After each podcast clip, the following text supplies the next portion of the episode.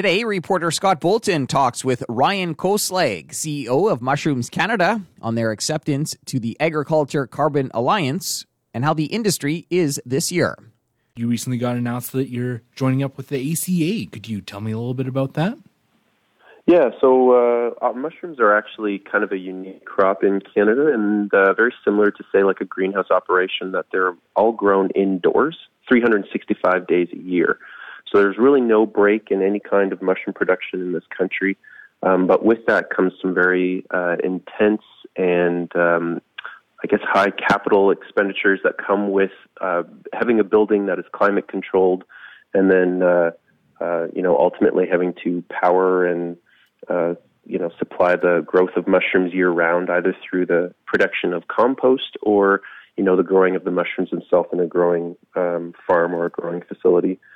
So, they use a lot of electricity and natural gas as they produce those mushrooms, which, might ultimately think that they're a high carbon user, but they're actually not in the grand scheme of agriculture and the production of food.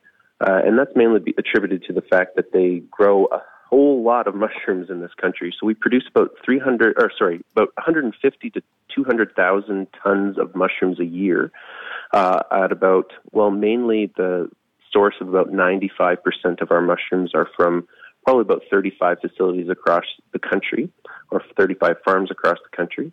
And so with that, because of the intensity and the, the footprint that they have in producing that many mushrooms, the impact in carbon is actually very low. We've done some previous studies before in the past about that with the American Mushroom Institute and the Mushroom Council, where we examined our carbon and water impact. And we found that mushrooms were actually one of the best,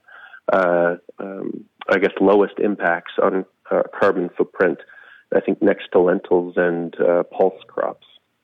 So, we've always kind of argued that we have a very low impact to begin with. And so when we, as a part of being with the Canadian Federation of Agriculture, heard that there was an alliance that was being formed, and unfortunately we weren't included with the greenhouse rebate or exemption program that the federal government offered at the beginning of the carbon tax.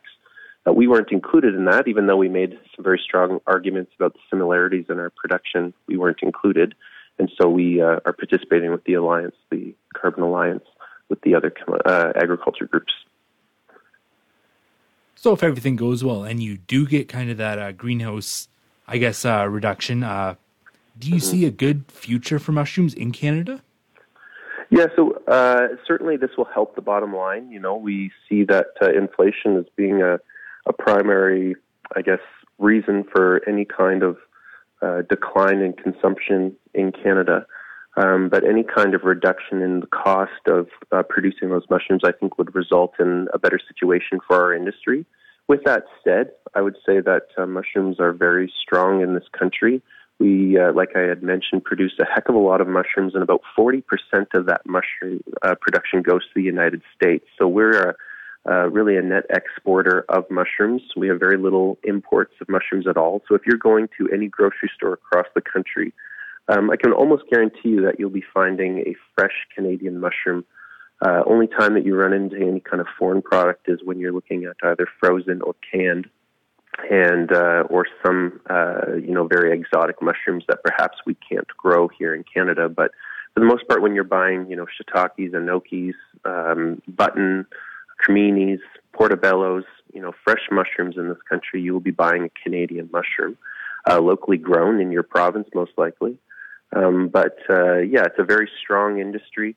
And so, we continue to try and, be a major force in exports to the United States as we do see consumption of mushrooms increasing either through, the recognition of them, having a good nutrient content, vitamin D, boosting your immunity, all those types of things are very good for the industry right now and for the consumption and the growing of mushrooms. Focusing in, how is the mushroom industry kind of doing this year? I'm guessing it's not as affected by weather, but is there anything else that really changes things out? Yeah, so like I mentioned before, inflation is definitely on the minds of our growers. As we know, our consumers are being very price conscious as they go to the grocery stores.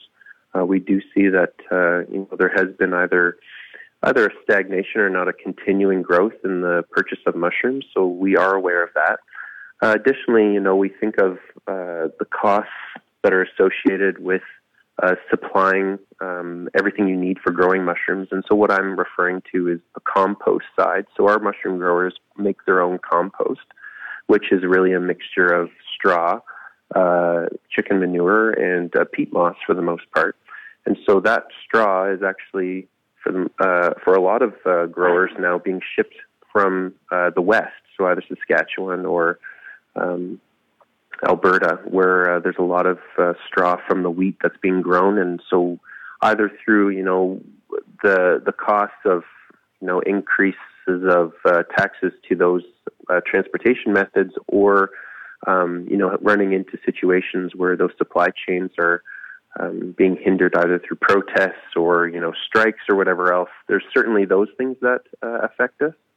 But, you know, for the most part, things are continuing on, and we have our struggles with finding enough labor for the picking of mushrooms. We're always in a net position of needing more workers overall. And so certainly we've been always trying to work closely with the Temporary Foreign Worker Program, including, you know, reaching out to Ukrainian refugees that are entering Canada and letting them know that there are farms that do have housing and jobs available to them, if and with very little, you know, need for previous skills or, you know, even degrees or anything for that part. So you could be trained on farm and then ultimately have a job as soon as you come into Canada. So we've been working with them too to address our labor issues. That's Ryan Koeslag. He's the CEO of Mushrooms Canada, in conversation with reporter Scott Bolton. That's it for the Prairie Ag Wire for today. If you have any questions or opinions to share, send them to us by email to farmdesk@goldenwest.ca. I'm Corey Canute. Thanks for listening and have a great afternoon. The Prairie Ag Wire will return tomorrow on the Golden West Farm Network.